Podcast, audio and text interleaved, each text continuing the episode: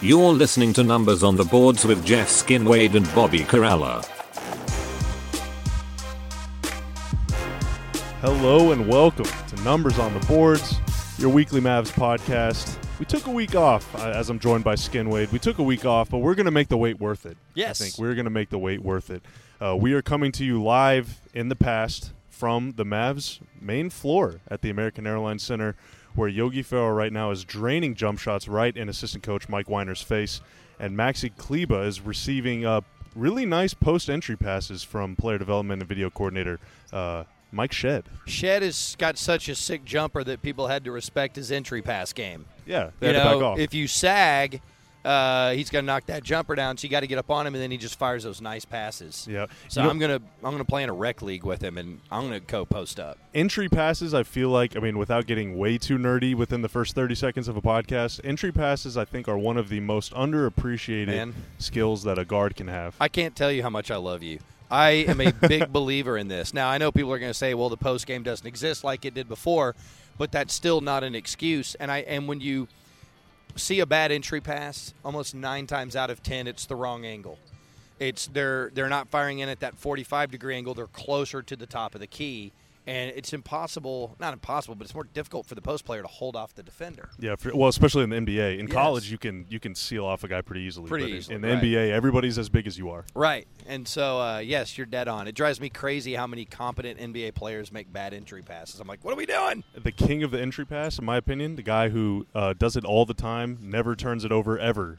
The great Devin Harris. Devin Harris, is An good incredible fundamentally entry strong passer. guard. He knows how to make an entry pass. Yeah, pass. and Yogi Ferrell too, another good entry passer. Even though he's not the tallest guy, Mhm. played four years in college for Tom Crean. I'm pretty sure that while he was there, he learned how to make a nice entry pass. It's all about angles. It's about creating the angle, and it's about getting it to where the defender is not going to get the hand in the way. And there's a number of ways you can do that. But if you find the right angle and deliver the pass, then that dude should be able to just flip it over his shoulder and score. yeah. So if you're under six five, learn how to make an inch pass. If No you're listening doubt. at home, especially if you're like under the age of 18. Right. Man, if you're playing in high school and you can do it. You're going to get minutes. If you're playing in college and you can do it, you're going to get minutes. And guess what? If you can't make those passes, you're not going to play. I agree.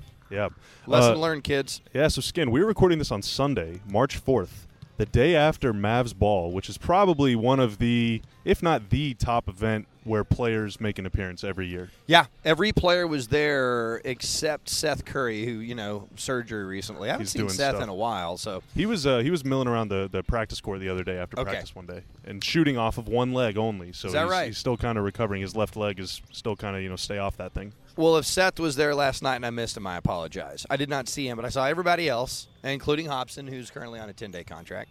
Um, and one of the real cool things is it's you know it's to raise money and uh, there's a charity aspect to it. And so then there's this auction, and people bid to get their picture taken with the whole team.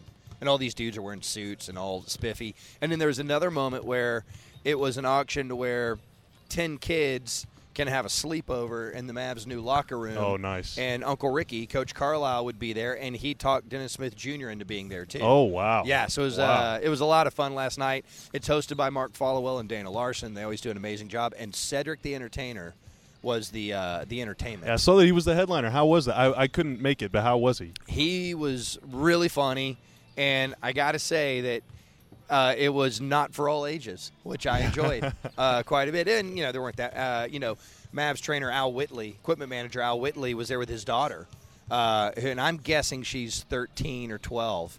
So I don't know if he went earmuffs with her at all at certain times, but uh, said Cedric the Entertainer, not said the Sabalos, Cedric the Entertainer, definitely went with uh, the adult material, and I for one loved it because I'm an adult. Yeah, dude, and I miss it, and I'm bummed that I missed it. It was for a good cause that I missed it, but I've been to the first two Mavs balls before this one, and both of them were awesome. Uh, if you are listening and haven't been, it's definitely worth checking out. Yeah. It supports a great cause. Yep. If you if you buy a seat, buy a table for your company, for your family, whatever, uh, you get to meet all the players. You Yes. get to meet. I mean, Cuban's usually there. Carlisle, all the Mavs brass. I mean, everybody that you see on the floor is at this thing, and Yep. it's just a great time. Everybody's in a good mood. Yeah. They raise a ton of money for a great cause. New CEO uh, Cynthia Marshall was there, and She was getting jiggy with it from what I saw on, uh, on Dwain's Twitter. She was dancing. Yeah, I actually sat at the table with Dwain Price and his lovely wife Yvette, uh, and we had a ton of fun. And I highly, highly recommend. It's at the Bomb Factory, which is an awesome venue. Oh, for sure. Love the sure. I love the Bomb Factory. I see a lot of shows there actually. Yeah, Um, those suites there on the upper on the upper nice. level. Yeah, they're very we nice. did the uh, we did the ludicrous Mav show there. We did. Yeah. Uh, you were you were kind of the MC. I was the remember MC, and in fact, I uh, actually partied with your mom and your sister Lisa that night. I was there my man. I was partying with you too. Well, up top. We, Uh, we yeah, tore it up. Uh, You you don't remember? That means that you must have had uh, Hey, but Dad didn't drive home. a few too a few too. Well, you But- were responsible. How yeah, about that? You were but your sister sent me a picture she took of me and Fort Worth soul sensation Leon Bridges. Yes. So, Leon uh, he and was that was there hanging before. out. That was kind of before he got big. Just starting to bubble. Yeah. Just starting to bubble. So, uh, so that was a ton of fun. That's a great venue, and that's where it was. And before they had this like cocktail thing, and you're talking about people meeting players. There was a kid there.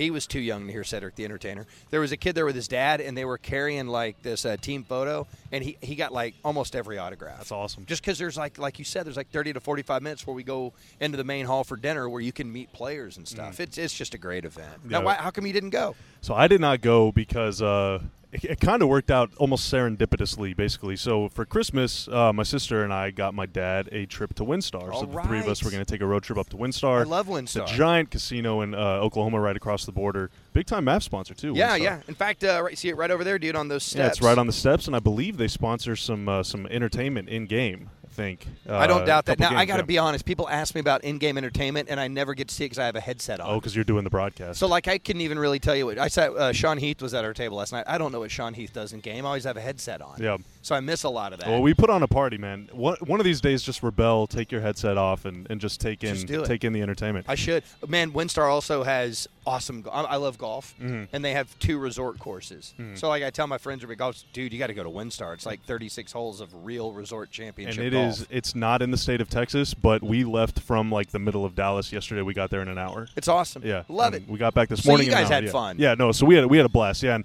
it got delayed a little bit because my dad was sick. He was one of the people that fell uh, to the flu, so he was ill Oh, for dear. a while. He was under the weather, but we ended up going this weekend, which is the weekend before his birthday. So it kind of turned into a birthday weekend. But uh, yeah, it was awesome. It was awesome. It was a great time. We uh, we did a little bit of everything. Played some Keno skin. That was my first Okay. exposure to Keno. All Played right. some blackjack. Did some uh, plenty of slots. Ate some really good food. It was a great time. You can So, never uh, go wrong with uh, Keno. I love blackjack. I'll sit at a blackjack. I mean, I like to move around to different tables. Yeah, but for I sure. can get sucked into a six-hour vortex of blackjack if I don't watch it. Yeah, well, we almost got sucked into a six-hour vortex of Keno. My dad is is big on that. We were playing a lot of numbers, skin, and uh, let's just say we didn't come back in the in the positive. Good, But it was a good. great time. It was a great time. Thank you, WinStar. Yeah, thank you, WinStar, and thank you, Mavs Ball, and the Bomb Factory, and everybody else who helped put that on. I'm sure that that the Mavs Foundation probably raised a ton of money, and that is a that is a great cause. I mean, obviously, we know all the people that run it, so for for them to raise that much money, I'm sure they're going to put it to good use. Absolutely. Yeah. So I saw that you before I was coming over here. By the way, they're playing the uh, Pelicans tonight.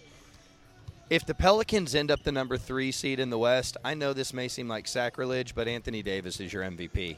Everyone's going to say James Harden, and James Harden's been incredible. And you know Houston may end up the number one seed, but to lose Boogie Cousins, do you know the tear that Anthony Davis is on in the last seven I, games? I believe one of the best months in NBA history. One of the best months in NBA history. He is on the best. He's putting up the best numbers uh, for let's see in terms of rebounds and points over a seven-game win streak since Karl Malone in 1988. Jeez. I mean, it is. And now he's what? Isn't he leading the league in scoring now? Uh, probably. And, I mean, and he's, he's, had, he's scoring 40 every night. Yeah, lately. he's second in rebounding. He's second in blocks. And so people like kind of create these narratives because of the way the season goes, and then something sneaks up on you. Dude, can you imagine losing Boogie Cousins and then just putting the team on your back and dragging them to third in the West? If he Third in the West, that? and as it stands right now, so things could change tonight based on what happens in other games, and Right. obviously in this game too. But the Pelicans are fifth in the West right now. They are half a game out of fourth and one game out of third, where the Blazers are third. Shout out Terry Stotts. Yeah, and uh, yeah, former Mavs assistant Terry Stotts, and then the, the Wolves are fourth. Obviously, they're kind of in a, a difficult time losing their star Jimmy Right. Butler. So we got but he two will teams. be back. Now, when it happened, I thought he wouldn't be back, but he supposedly will be back in time for the playoffs. Yeah, in time for the playoffs, but not in time for the regular season. So it'll be right. the Pelicans have a really good shot. And yeah, how often do you see a team with two alphas? I mean, Boogie is incredible. Whenever Yes. he's healthy, he's one of the, the one of the best centers in the league for sure. He goes down, all of a sudden Anthony Davis is like, "All right, well, don't worry, I got you," and then some. They've won seven in a row. Before the Boogie injury, did you think Boogie and or Anthony Davis were top five players in the league? Frankly, I did not. Okay. I mean, I think that's fair. I think you know you the, you immediately say LeBron, Kevin Durant, and then after that we start talking about how do you feel about Harden or how do you feel about Curry, Steph or how do you feel about Kawhi Giannis Leonard, or Giannis. Kawhi. Um, I think it gets real interesting after that. But before the injury, who did you think was a better player, Boogie or Anthony Davis? Man, see, I've always been a big fan of Boogie's game because Yes. he can shoot the three, but their on-off numbers are so much better whenever Davis is playing than Uh-huh. whenever Boogie was playing. Whenever they're separate, Right. And whenever they're together, obviously they were good, but Right. separate, they were always better with Davis on the floor. But the one thing about Davis is that he's hurt a lot. Yeah. he's hurt a lot, and that is just kind of. That's one of those things where, man, I mean, if he can stay healthy, then he can be awesome. But Right. until then, it's just it it it hurt. And obviously, Boogie was healthy all the time, and then he had a freak injury, and now he's going to be out for the rest of the year. So that was unfortunate to see. Too. But- Achilles. Yeah, and I think what we're seeing maybe with Davis, how old is he now? 24, 25? Uh, I have not checked. he, he came I out would guess 25. 2012 and he was 19, so probably Yeah. about 25. Uh, Hey. Okay, uh, we got a key to the to tonight's game from one of the Mavs assistants: score more than New Orleans. There you go. Yeah, That's that's easy. That's easy coaching right That there. is. That's why they pay him the big bucks. that's what Rick goes in there and says, "Guys, tonight we need to score more than they do." And we need to make sure that they score less than us. Right. Yeah. So That's the go. plan. It's simple, man. Winning That- winning is so easy. But uh but yeah, I think Davis now it kind of takes people a while, you know, like Dirk for example, Maxi Kleber just was sitting down on the bench and threw up a shot and it went in from about 35 feet sitting down. NBA players' skin are amazing. They're stronger than you and I are. yeah. For I sure. think that's what we just learned from Maxi Kleber sitting down on the bench making a three. you could give me 15 shots from where he's sitting and I would maybe make one of them on accident. All right, this is going to sound outrageously cocky. I think that before I hurt my shoulder, so I'm going to go back in time oh, seven years. Get ready for this one. I think 39 year old skin sitting down.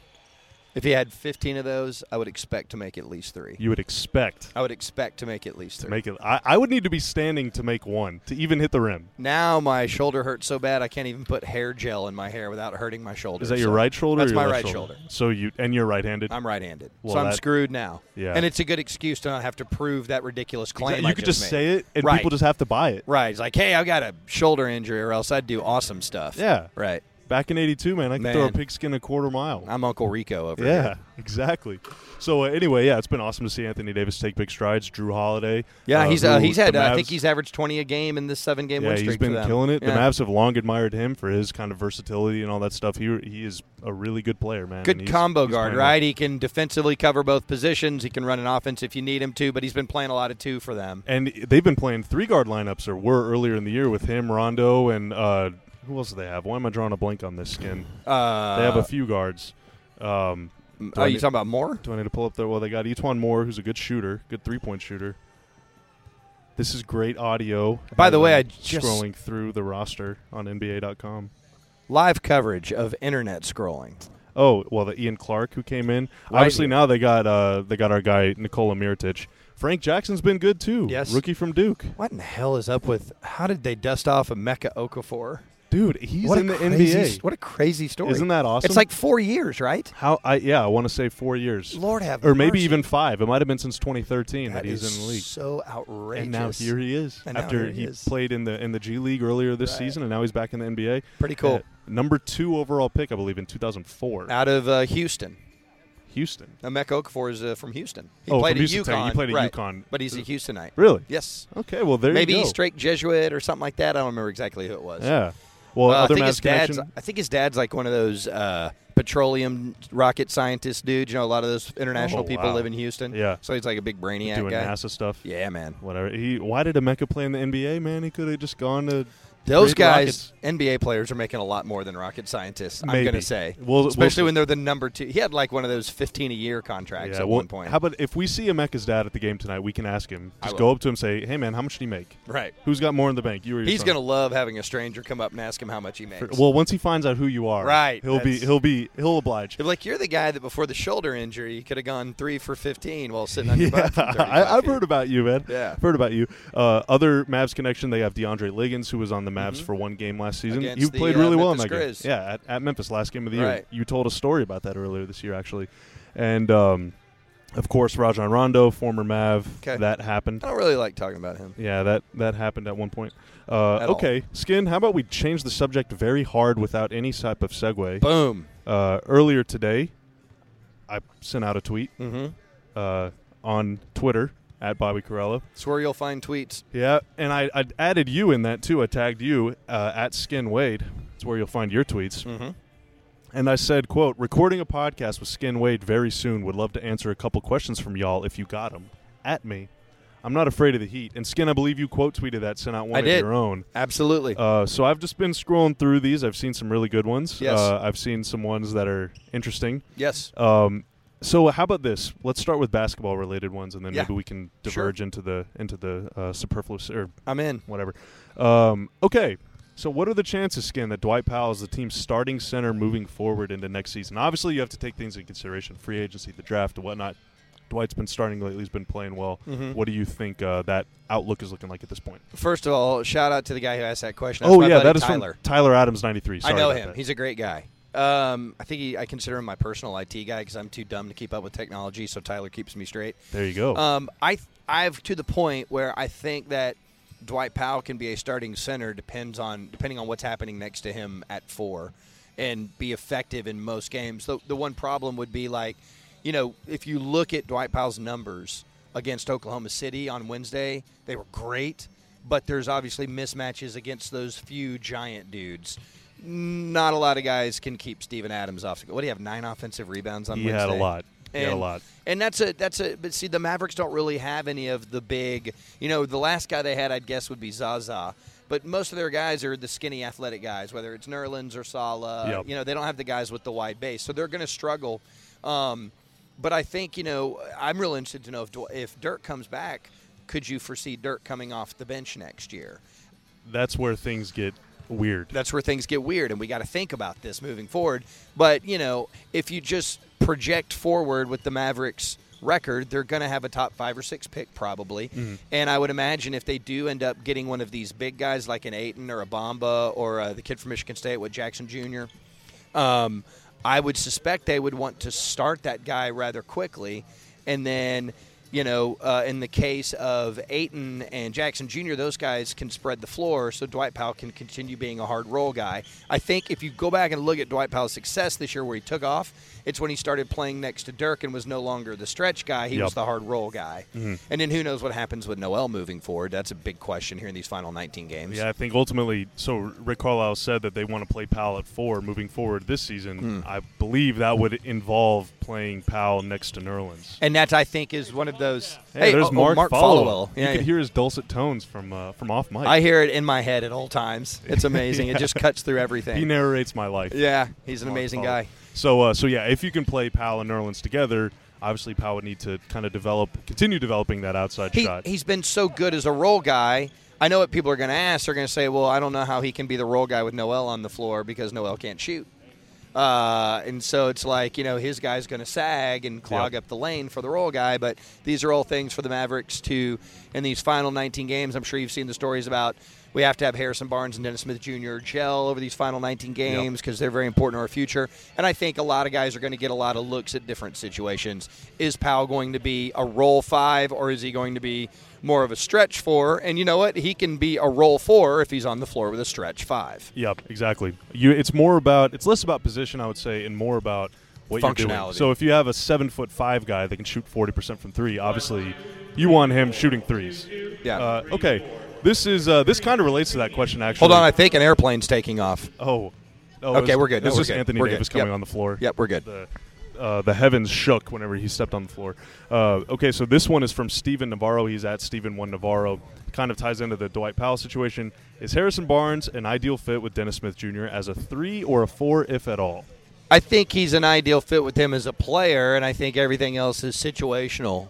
Um, so, like, I'm not a big individual plus minus guy. Sometimes those things jump out at you and you can't deny it. It's like everybody has a negative plus minus, except this guy was plus 18. I get it. That matters. But in general, I'm not a big plus minus guy because it lacks any and all context. Who's he on the floor For one with? game, you mean? For, for Right, the course right, of a right. full season or 20 games Sure. or whatever you can. Absolutely. And a lot of coaches, it matters to them. Yep. Uh, Brad Stevens, uh, I was back there when the Celtics were here, and a guy asked him a question, and Brad Stevens said, I don't look at individual plus minus. And I'm like, see, I think like that guy Hmm. because I need context for numbers. I mean, if I got numbers on the boards, I need context Hey. for these numbers.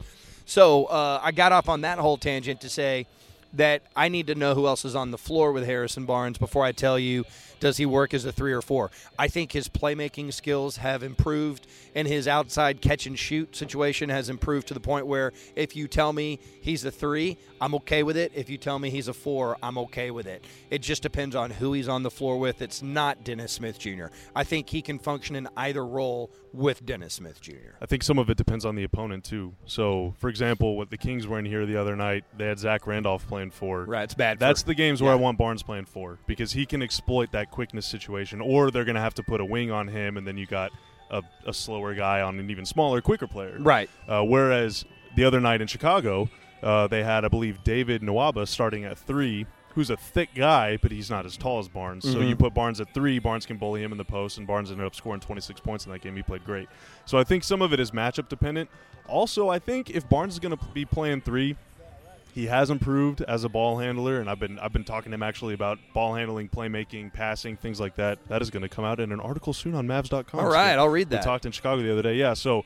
Uh, but I don't know if he is the kind of guy yet. Uh, he's he's working to become that guy, but I don't know if he's the kind of guy yet where you can give it to him 30 feet from the basket, have him call for a screen, and just make something happen. Yeah. I think he's kind of capitalizing off work that other guys do. Yeah. So I think if he's going to be playing a lot of three, I would like to have both a point guard and a shooting guard who can handle kind of the main facilitating duties. So that way you're not just over relying on one guy, whether Yeah. it's Dennis or Yogi Ferrell or whoever. You can have two guys out there that can run offense. They can kind of swing it over to Barnes, a la Chandler Parsons, what he was doing a couple years ago. Right. Kind of break down the defense that's already off balance, out of position. Maybe you know his guy sagged off and he can he can do something.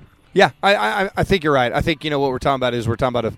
Do you think it's outrageous to say he's kind of become similar to Carmelo Anthony, I think in some good ways, an older yeah. Carmelo Anthony? I'm not talking about current Carmelo. You mean you mean in the past, Carmelo, not Yeah. older, like 35 years. right, old. right, right, right? Yeah, like Yeah. five years ago. Yeah, I can see that. I mean, he's he's very good mid range shooter, pretty good three point shooter. But I think wh- if he can, what he can do better than Melo is develop into more of a facilitator. I think Carmelo would have been a great facilitator if he had any interest in doing that. Yeah, I really thought that he was going to blend in well in Oklahoma City because much like Chris Paul wanted to be in Houston, I thought he would embrace that sort of thing in Oklahoma City. It's been varying degrees of success, but there's really not anything basketball wise that Carmelo can't do if he doesn't want to do. He's Yep. as talented a guy as there is. yeah, you know, just he can do it all. right. He can do Bar- it all. and Barnes has a lot of those traits. He's too. moving in that direction at that size, and Yeah, and you're seeing, and, and for example, in the game, uh, who they played before OKC, or yeah, the OKC game that was on Wednesday. Mhm. Uh, Barnes had, I want to say, five assists, which is the second most in the season. He hooked up with Dwight Powell a couple times in the pick and roll for lobs.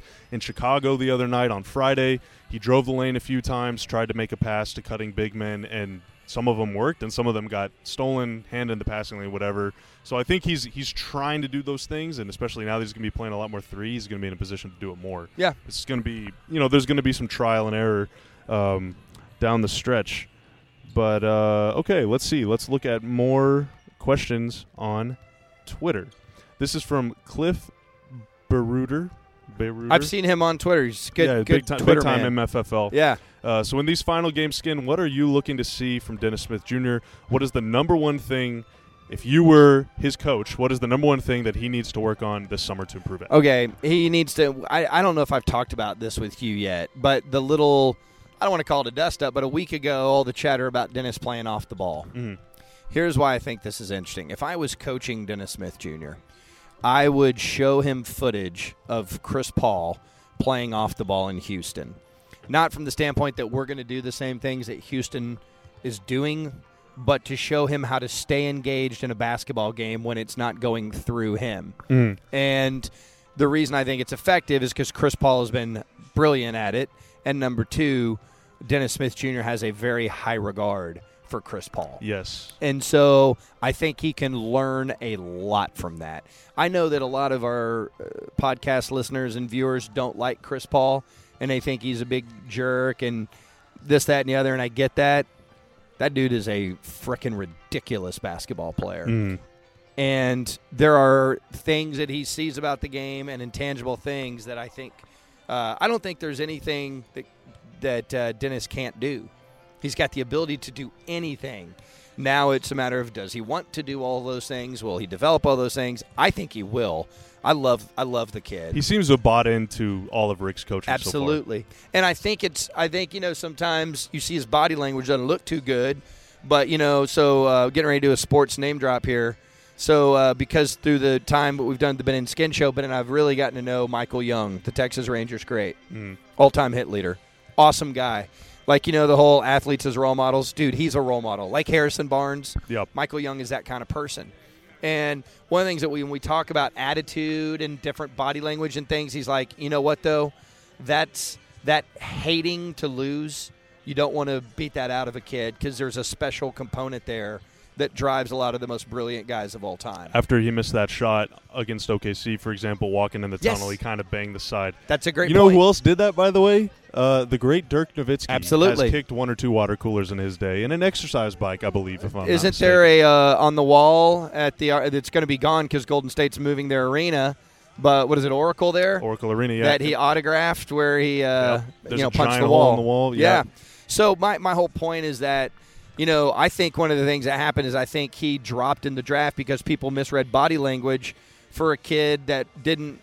You know, his coach got fired. They finished sub 500 in the ACC. They were bad. In, what they have like four wins in the ACC. They were they were not. That's a lot for an 18 year old to wear, uh, 19 year old to wear. And I think, you know, probably people misread his body language. And then the Mavs have a, a, a great guy named Don Kalkstein, who is, you know, for lack of a better word, a sports psychologist.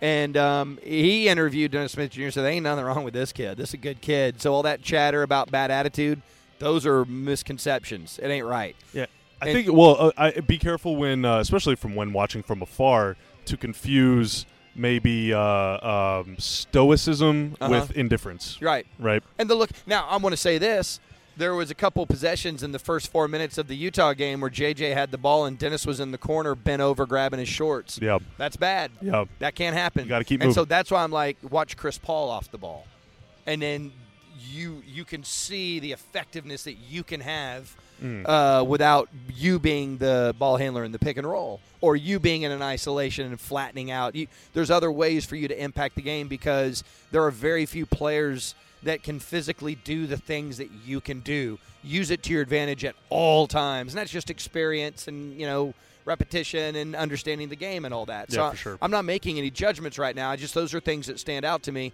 So that's an area over these final 19 games I personally want to see him grow because I feel like he's going to be a great pick and roll point guard in the NBA. Mm. Yeah, well, some of that too is just very subtle stuff. Like, for example, preparing your defender for the catch. So you're Right. playing off the ball. Maybe you start leaning one way, Yep. and then you cut the other way and catch the ball. Get you're that either shoulder open for three. Or, yeah, you know, it's just like little stuff. Devin Harris is really good at that. Yogi Ferrell is really good at moving off the ball. You just got to keep moving, constantly keep moving, because especially as the shooting guard, you're the second quickest player on the floor, or Yeah. even the quickest. You're supposed to be. You got to be moving. It, it just affects everybody where And- you go, especially someone as athletic as him. Right. Guys are going to be paying attention to him. And here's a smaller version of it. You know who's outstanding at moving off the ball is Doug McDermott. Yes. And the reason is is because guys fear the catch and shoot so much, he can create leverage and get a guy headed that way and then use it for a backdoor cut because they're terrified of his catch and shoot. Yep. So you know, it's so funny the whole moving screen routine. It's up to the player using the screen to steer his man into the screen. It's not up to the screener to I mean, you're not supposed to move. you're when you not a supposed screen, to you know? move. So I'm just saying, like Doug McDermott is a guy that knows how to move without the ball and use his outstanding shooting ability, which everybody fears, to his advantage. Much like Dirk was always able to drive the ball because people had to get up on him because he's going to shoot over you and burn you. Yep. And then you know you people forget because we've been watching late 30s Dirk for so long. Go watch Dirk when he was 27, just flying by Dunking dudes. on KG, Chris Ah, Webber. so I mean, great. these are Hall of Fame guys that he's taken to school. Dirk's the goatiest of goat goats. Yep. goats. Well, and okay, so Dennis moving off the ball, you're talking about how people are going to defend him. One thing, one play that they've run all year where he's moving off the ball is where he comes up to the top, hands off the ball to West, takes that kind of that dive screen sort of, and then Mhm. goes up for the alley oop. Right? Teams are just starting to go underneath that. They're They've scouting it. So your wrinkle is if you see him go under, then you just backpedal out to the three point line, take Mhm. a shot. But that's all footwork. I think that's going to be something that he's going to work on a lot this summer too. Is preparing himself to shoot before he gets the ball, or before if he has the ball before he rises for the shot. It's about what you do with your last two or three steps before you go up to shoot. Yes. Got to get your balance. Got to get you know your establish your separation if you're with your defender. If you have the ball, if you don't have the ball, get in a position to catch the ball and rise and shoot quickly. Yeah. So uh, if you like uh, one of our best shooting coaches, Mike Procopio, And so I always ask different shooting coaches, what's the most important thing with a shot? Second, third, what do you look for? Blah, blah, blah. I'm always interested in this. And most guys, the first thing they say is release point. Because if you if the ball's in a certain release point, it'll even out a lot of other mechanical issues. We heard Kyle Collinsworth talk about that earlier this Yeah, season on this yes. podcast. Okay. Second thing they almost always say is footwork leading up to the shot. To, Yep. to just hammer home the point that you're making. Yeah, the most famous shot, arguably in the NBA in the last 20 years since Jordan's shot, is Ray Allen's shot Allen. in the finals, where he's backpedaling blind to the corner, gets there, doesn't step out of bounds, gets behind the three point line in that perfect gray area, or in that perfect area, and gets up the shot to tie the game Awesome. in Game Six. Yeah. Great, great recall, Bobby. And will Dennis ever be as good a three point shooter, or as good a guy with footwork as Ray Allen? Probably Dude, not. If I mean, that's going to happen, say- he's a Hall of Famer. yeah, I mean, it's fair to say that he's not going to be better than probably one of the best five shooters of all time. But Rick Carlisle has worked with Reggie Miller. Mhm. He's worked with Dirk Nowitzki. Mhm. He's worked with Jason Terry. These are some of the best Jason three-point Kidd, who shooters. ended up making a ton of threes yeah, by the end Peja of his career. Stojakovic, Yeah. one of the best three-point shooters. He's worked even with like Steve Novak, Matt Mhm. Carroll, guys who are known for their three-point shooting. So Rick has had a very long history of working with guys who are very good at threes. So Played whether with whether Larry Rick Bird. is yeah played with Larry Bird. So whether Rick is just a, a wizard and can teach him these habits, or he can just pass off their advice to Dennis directly. You know, he, he's got a wealth of knowledge at his fingertips. And sometimes, man, shooting like with Jay Kidd took him 10, 15 years to really become like a dead eye three point shooter. It You know can take really- guys a long time. Yeah, you know who really helped Jay Kidd when he was here was um oh god I'm blanking uh the coach that's in Milwaukee now with Jay Kidd. I can't believe I'm Oh man, uh, uh, player development coach with with Tarkanian for all those years at UNLV. uh, Tim Grgurich. yes, Yes. he's gonna give me a hard time when I see him. One of the sweetest, most he's one of my favorite dudes to ever come through here. But you would on the run to the finals, he was always working with Jay Kidd before the game. Yep. always building and up he a shot. is a coaching legend. He I was not aware of just how like how big this guy is. So he was he was at UNLV with uh, Tarkanian all those years. So he Mhm. coached Stacey Augmon when in college. So about six years ago, or whenever it was, seven years ago, Augmon, I believe, was on the Nugget staff, and I went up to him before a game and I was like, "What is the deal with Coach Grgurich? Why is he such a legend?" And he just proceeded to to break down how the coach builds you up, and he's like, he makes you believe in yourself because you know he believes in you and he just builds you up. He's a legendary player development coach. yeah, and he has in Las Vegas in the summer, right after summer league is over, he has a coaching clinic, and it is apparently like everybody tops. everybody in the world goes to that thing. Yeah. I know That Buck is- used to go to that. Okay, yeah, yeah. does. If you want to be an NBA coach, you go there. And Buck right. is coaching uh, with the Grizzlies. He's on, yes. he's on the Grizzlies bench right He now. He left our broadcast to go coach. We don't blame him. Yeah, it's a, a small upgrade, I would say. absolutely. Getting to go to uh, the NBA bench. Someone's going to call you eventually here, Skin. I don't think so. I don't. Uh, the way you're talking about release points and footwork, you know all the buzzwords. I think I would be a good player development coach because I love being in the gym. Yeah. But uh, I think there's so many good ones. I don't think anyone's going. Man, we've got to develop that guy into a player development coach. maybe pro can develop you into a development coach. That'd be great. Yeah. Man, my dad was a hell of a basketball coach. I'm telling you. Was he? He was great. My dad is a great soccer coach. Let's get him He together. was a good basketball coach too. Okay, Right, right. Dad. All right, but yeah, Let's get 'em very good soccer coach. Okay, Skin. Last one, uh, not as basketball related. Uh, I'm assuming that our guy John is a boss. John Daniel. I'm assuming he's talking about peanuts, but maybe he's Uh-huh. talking about something else. Is that Big John Daniel?